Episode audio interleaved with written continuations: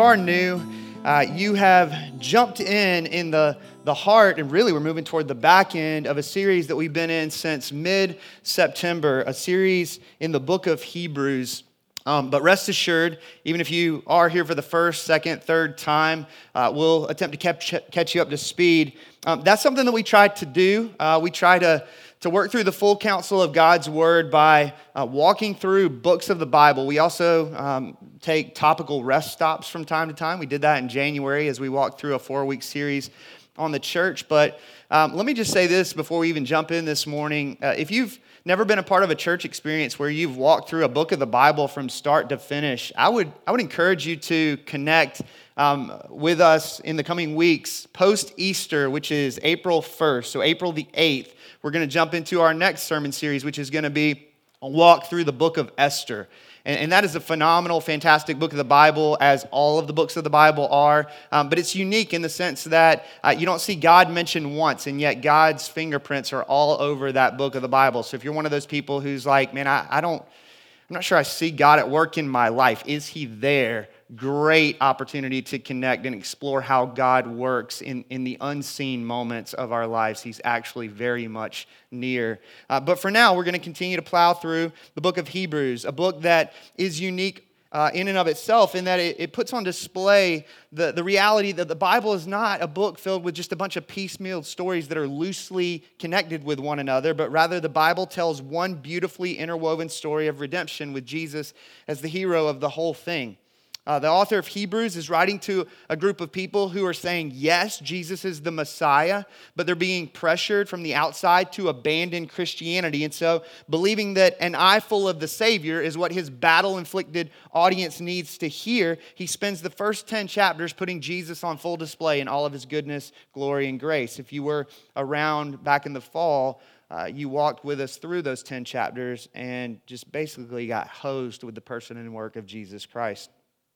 Chapter 11 and beyond represents a shift, which is why uh, we established chapter 11 as the beginning of part two of this series. It's not a shift in the sense that the final three chapters have absolutely nothing to do with Jesus, but rather it's a shift in the sense that uh, the author wants us to understand that something actually happens as we behold the Jesus of Hebrews chapters 1 through 10 that all of those glorious truths about Jesus in those first 10 chapters of this book of the Bible are meant to create a settled confidence in us, a confidence in God and His promise, promises, a confidence that keeps us persevering, keeps us enduring, keeps us trusting God, a confidence that drives us to use the language of Hebrews chapter 12 to, to continue to run the race with joyful endurance shedding sin and weight so that we might run unencumbered, unimpeded toward Jesus, fixing our eyes on Him, who is the author and perfecter of our faith, looking to the joy that's ours at the finish line, the joy of everlasting life,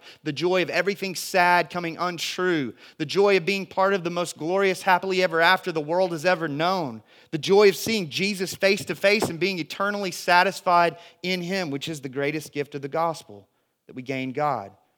Trusting going back to last week, in the midst of hardships, that God has not abandoned us. Trusting that we have a loving Father who, who doesn't just love us enough to adopt us as His own, He loves us so much that He'll do everything He can to make our hearts happy in Him, even if it means walking with us through the furnace of affliction. This morning, we encounter a little bit more of what the call to action looks like as we see and savor Jesus. What is that meant to create in us? We get to see more of what it looks like to run the race with joyful endurance. And so, if you have a Bible, you can open up to Hebrews chapter 12. We'll be in verses 12 through 17 this morning. If you don't have a Bible, there should be one underneath one of the seats in the row in front of you. You can grab one of those Bibles and open up to this morning's passage. Uh, if you don't own a Bible or the translation that you brought with you this morning is difficult to understand, to track with, please take that Bible as the church's gift to you. Let me pray for us and, and we'll jump in because we've got a bit of ground to cover. Father, again, just the fact that we can begin a prayer with that word is quite amazing.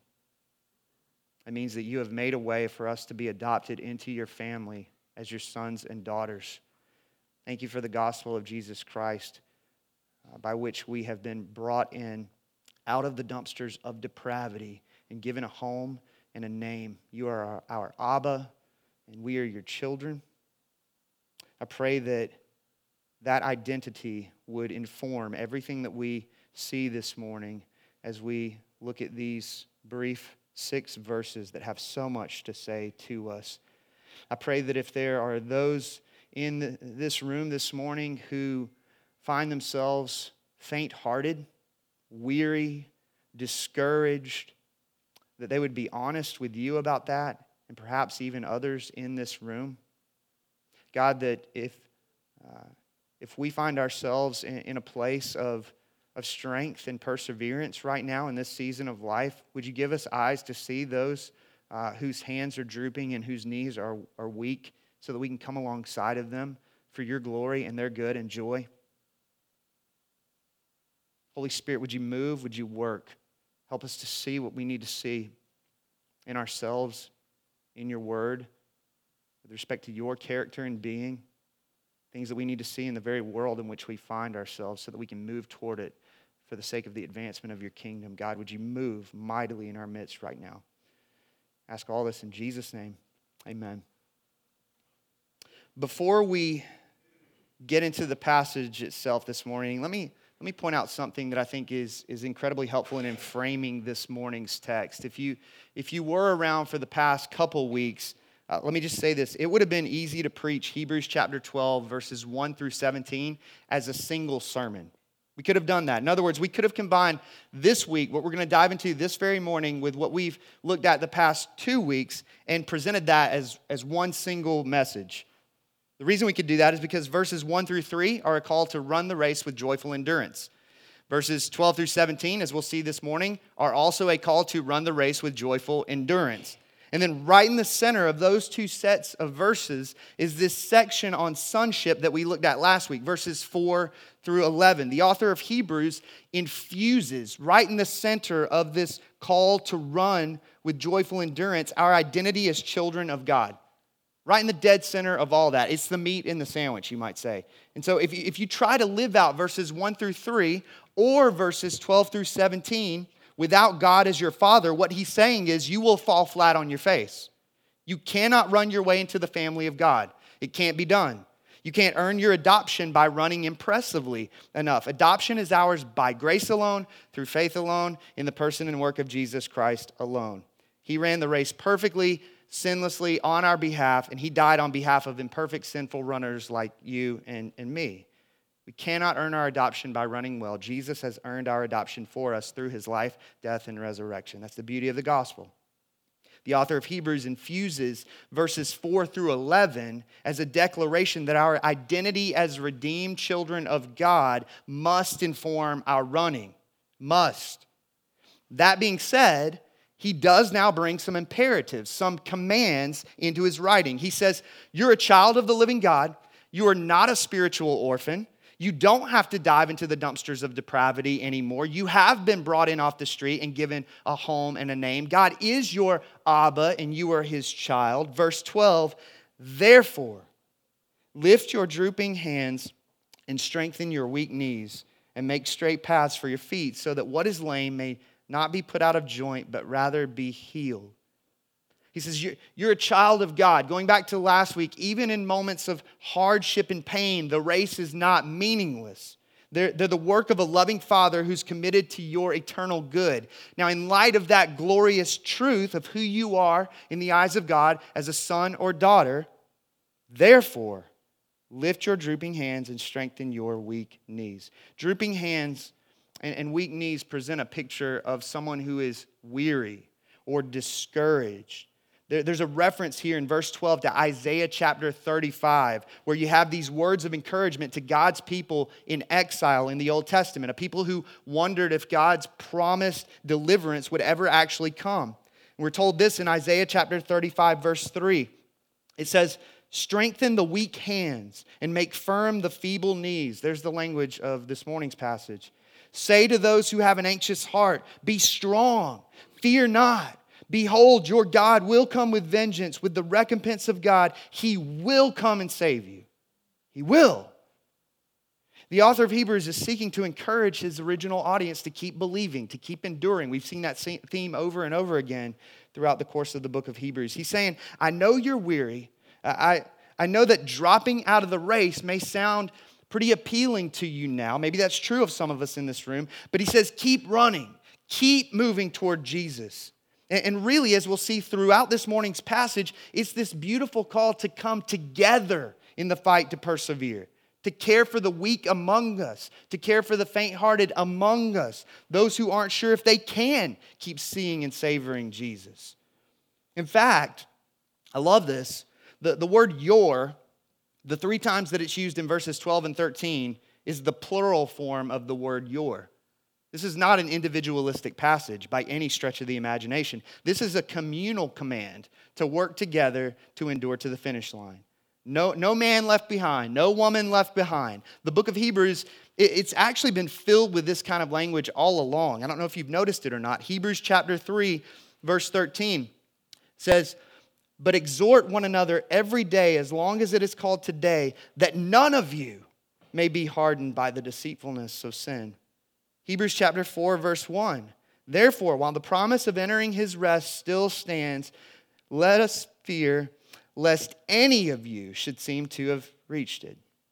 Hebrews 4:11. Therefore, uh, let us strive to enter that rest so that no one may, may fall by the same sort of disobedience. Hebrews chapter 10, 25. Not neglecting to meet together, as is the, is the habit of some, but encouraging one another that sprinkled amidst all of those chapters going back to the fall, highlighting the excellencies of Jesus Christ, is the doctrine of the church. He just kind of slipped it in there, he just kind of snuck it in there. The linking of arms with fellow brothers and sisters in Christ, seeking to joyfully endure to the finish line together. Kent Hughes says it this way in his commentary. He says, As we run the race, we must exercise. And that's not, that's not the language of sit ups and push ups and cardio. That's like exercising a demon. He says, as we run the race, we must exercise the wretched curse of American individualism that so hinders the church. The strong among us must hold up the dangling hands and wobbling knees of the weak with our prayers and acts of mercy. What a, what a beautiful picture of the church. Is that your experience of the church? fighting by God's grace, not just to make it into the arms of Jesus ourselves, but helping others to reach that glorious finish line as well. Um, we, we sing it, uh, or, or, we have recently begun to sing it, I guess you should say, uh, the song Be Thou My Vision, the old hymn. But, but James redid it for the series on the church that we did in January, where we infused singular pronouns with plural pronouns so that we sang words like, High King of Heaven, our victory won. May we reach heaven's joys. Oh, bright heaven's sun. I, I, love that approach to singing that song because it embodies this morning's passage so beautifully. May we reach heaven's joys together. May we help others to joyfully endure to the finish line. And may we welcome the help of others when we feel feeble and faint hearted, which I think brings up an important point. We've got to be more vulnerable and honest with each other. We've got to be more transparent. If you're, if you're weary, if you're faint hearted, if your hands are drooping and your knees are weak and you're struggling to see and savor Jesus, the worst thing you could possibly do is keep that to yourself. The others around you who are part of the family of God need to see that. They need to know that so that they can come alongside of you. And, and for those of us who may find ourselves in, in a season of, of strong faith, where we find ourselves in, enduring, our, our knees feel a little stronger, our hands aren't drooping in quite the same way that perhaps they have in other seasons of life, that this is a, a call, this is a command to look around, to open our eyes, to see what opportunities exist around us within the family of faith, to come alongside brothers and sisters in Christ who have also been adopted into this family, and to lovingly help them continue to see and savor Jesus Christ. Verse 14, he says, Strive for peace with everyone and for the holiness without which no one will see the Lord. Um, this verse, it's really fascinating. It's filled with echoes of the Sermon on the Mount. I don't know if you see that. Blessed are the peacemakers, Jesus said, for they shall be called sons of God. He also said in the Sermon on the Mount, Blessed are the pure in heart, for they shall see God. Almost verbatim what you see in the second part of verse 14 that the Christian life is a life of striving for peace and holiness with the grace that God supplies. Blessed are the peacemakers. The, the predominant way that the Bible defines peace is this the removal of hostility toward God, the removal of enmity toward God. The Apostle Paul says it this way in Romans 8, verses 6 and 7. He says, For to set the mind on the flesh is death but to set the mind on the Spirit is life and peace. For the mind that is set on the flesh is hostile toward God, for it does not submit to God's law. Indeed, it cannot. It's the idea that man in his natural state is at war with God, and if he remains on the battlefield, he will die. You can't win a war with God. It's like trying to smash a bug with a combat boot, and, and the bug trying to survive that can't be done. Only when you see that, that you're at war with God will the gospel become good news to you. In fact, if you're a Christian, you've at least experienced that once. The good news that, that God offers peace through the death of his son, which is why Jesus is called the Prince of Peace. He made peace by the blood of his cross. One of my favorite passages in Scripture, Colossians chapter 1, verses 20 through 22. Paul says, For in him all the fullness of God was pleased to dwell, in Jesus and through him to reconcile to himself all things, whether on heaven or in earth, making peace by the blood of his cross. And you, who once were alienated and hostile in mind, doing evil deeds, he is now reconciled in his body of flesh by his death.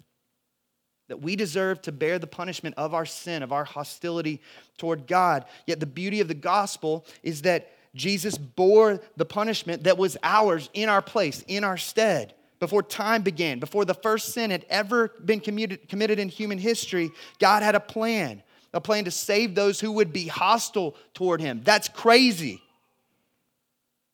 And like any major war, he knew that the ending of the war could only come through bloodshed. We read about that just a few chapters back in the book of Hebrews. Yet not our own blood, the gospel declares, but rather his blood. That's the kindness of God. That's the grace and mercy of God. If you're not a Christian, the call this morning is, is simply to lay down your arms, to acknowledge that, that you're in a war with your Creator, with your Maker, and it's a war that you cannot win.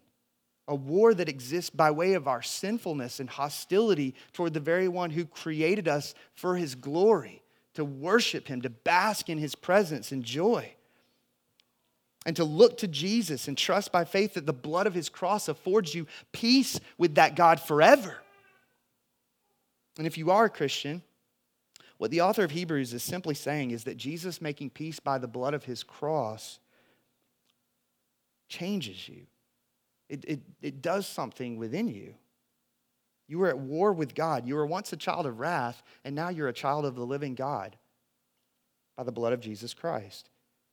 So he says, in light of the peacemaking blood of Jesus, strive for peace with everyone.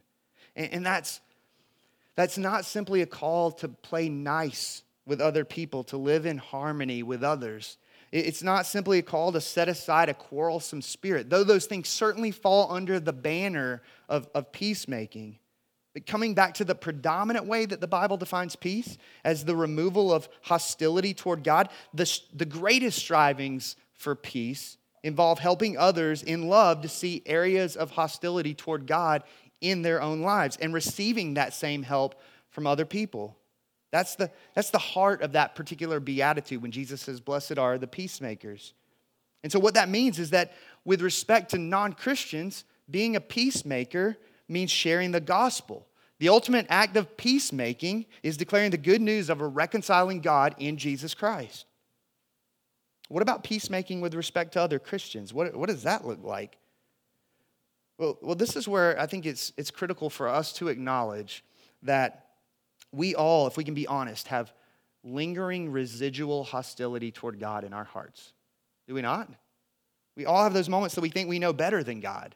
We all have those moments when we do things that grieve the heart of God, though we are His children. Again, we need a community. We need, we need a band of brothers and sisters who will graciously and honestly help us to see those, those walls of residual hostility toward God in our lives so that we can again turn to Him in deeper faith and repentance. That's the ultimate heart of peacemaking in the context of the church. The church needs more peacemakers.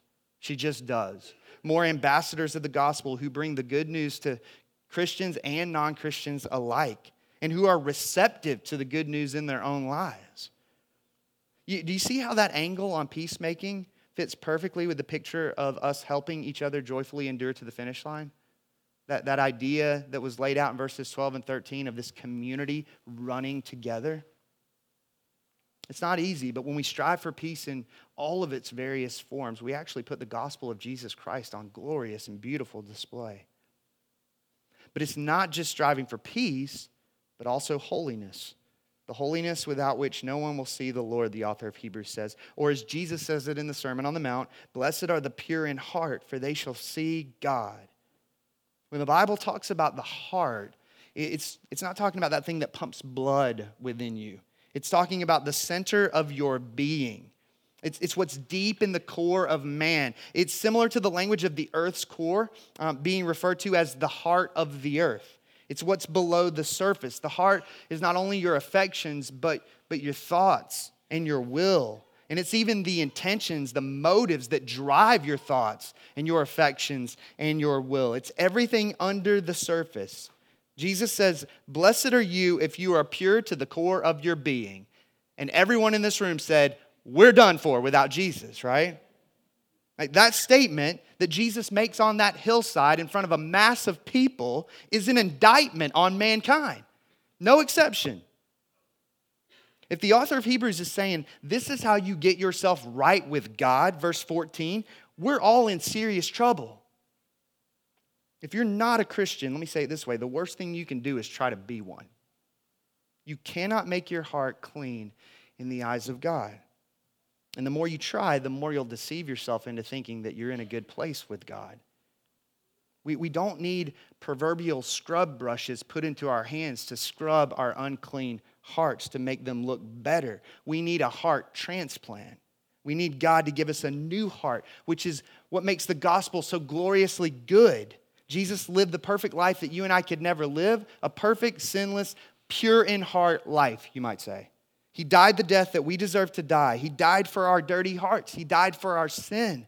Our sin was put upon him and he was punished in our place. The most gloriously unfair trade in all of human history. Jesus takes our sin and gives us brand new hearts. That is, if you'll turn to him in faith, if you'll renounce your own efforts to make yourself clean before God and cry out to Jesus to make you clean as both Savior and King.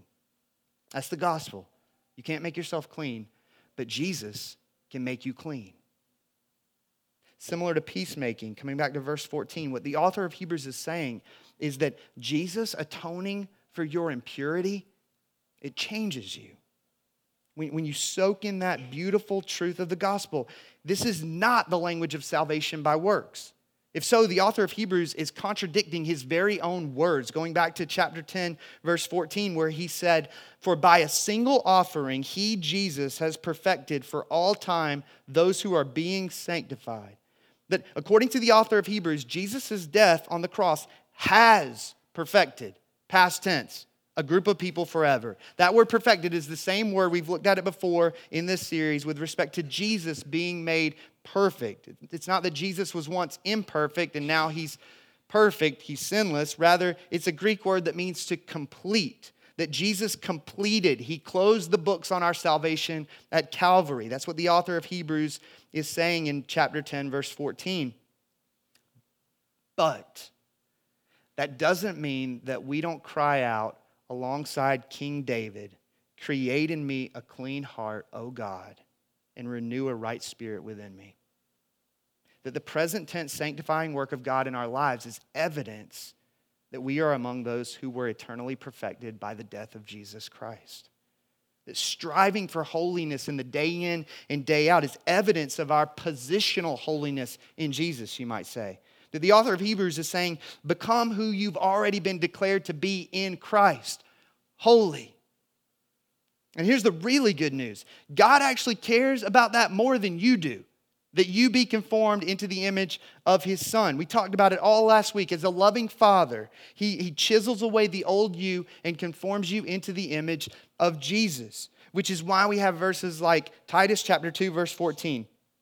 Jesus gave himself for us. He died to redeem us from all lawlessness and to purify for himself a people for his own possession who are zealous for good works. Jesus died to purify for himself a people. That's his goal, that's his plan. He did not shed his blood for nothing. Paul says it this way in Philippians 1 6, very famous verse. He says, And I'm sure of this, that he who began a good work in you will, not might, will bring it to completion at the day of Jesus Christ. That it's going to happen. If you are among the, the weary and discouraged and faint hearted this morning, if you're struggling to see and savor Jesus, don't lose heart. And, and come alongside others if you're not in that place so that they don't lose heart. Let's fight this fight together. And let me just say this for those who are losing heart, or maybe you've already lost heart. Maybe you're lying in the, in the ditch right now, in the fetal position because of what you're going through in life in this moment. If that's you, let me share this quote with you. Charles Spurgeon. He says, Though you have struggled in vain against your evil habits, though you have wrestled with them sternly and resolved and resolved, only to be defeated by your giant sins and your terrible passions, there is one who can conquer all your sins for you. There is one who is stronger than Hercules, who can strangle the persistent evil of your lust, kill the lion of your passions, and cleanse the filthy stable of your evil nature by, listen to this, by turning the great rivers of blood and water in his atoning sacrifice right through your soul. He can make and keep you pure within. And not only can he, Christian, he will. God is more than capable of cleansing the impurities of our hearts, the residual hostility toward them. He wants to do that. But He also wants us to ask Him to do that. He wants us to, to draw near Him in dependence, in prayer, so that we cry out to Him to supply the grace, the strength to fight for holiness. And then we get up off of our knees, off of, out of those moments of prayer, and we fight with everything that He has given us, with the power that He supplies. And that power cannot be exhausted. It doesn't run out, it doesn't run dry. With God, all things really are possible. That's not just something to throw up on a poster. And so, my prayer is this may God break our hearts for what breaks His, and then supply the power for deeper faith and repentance. Verse 15, he goes on to say, See to it that no one fails to obtain the grace of God, that no root of bitterness springs up and causes trouble, and by it many become defiled. He's saying God's grace is there for the taking. He talked about that back in chapter 4, verse 16 that he invites us to confidently draw near his throne of grace, that Jesus has made God approachable for us, that we might receive mercy and grace to help in time of need. But again, if we're honest, there are a number of ways that we can rob ourselves of God's grace in our lives. I can think of a few unconfessed sin, starving ourselves of the Word of God, pulling away from the fellowship of, of the church not approaching God's throne in prayer. He says, See to it that no one fails to obtain the grace of God. As one commentator says, I like, I like this language. He says, We're called to some sanctified meddling in each other's lives. That there's something a bit intrusive about working together to endure to the finish line. Again, it comes back to that ultimate idea of peacemaking, spurring each other on toward the means of God's grace in our lives, particularly those means by which we may be starving ourselves. He says, See to it that no root of bitterness springs up and causes trouble. That by many, uh, uh, by it many become defiled. That, that's not, uh, some people have, have poorly expounded this verse. This does not mean if you feel bitter towards somebody, go make that right, though that's a good thing, a godly thing to do. But that, that language, root of bitterness, actually goes back to and shows up in Deuteronomy chapter 29, and it's used to describe someone who turns away from God in the pursuit of other gods. It's talking about idolatry. And, and then seeing that idolatry spread like poison throughout the church. He, he's saying it's first and foremost a call to repent of trusting in people and things other than, than God to deliver us, particularly when we find ourselves in seasons of weariness and heartache. And it, it's a call to keep fixing our eyes on Jesus as our greatest prize, going back to the first part of chapter 12. And then as we ourselves repent, it, we're to lovingly bring those around us to the foot of the cross in repentance as well. That's the ultimate idea uh, behind this root of bitterness language that you find there in verse 15. And he goes on to make more sense of that, to give us a case study of that in verses 16 and 17, where he says, See to it that no one is sexually immoral or unholy like Esau, who sold his birthright for a single meal. For you know that afterward, when he desired to inherit the blessing, he was rejected, for he found no chance to repent, though he sought it with tears. This is a sobering set of verses, is it not? Esau is, is just as much an example to us as every one of the men and women listed in chapter 11. Esau, as a negative example, is meant to encourage us to run the race with joyful endurance. If you don't know the story, Esau was Isaac's firstborn son.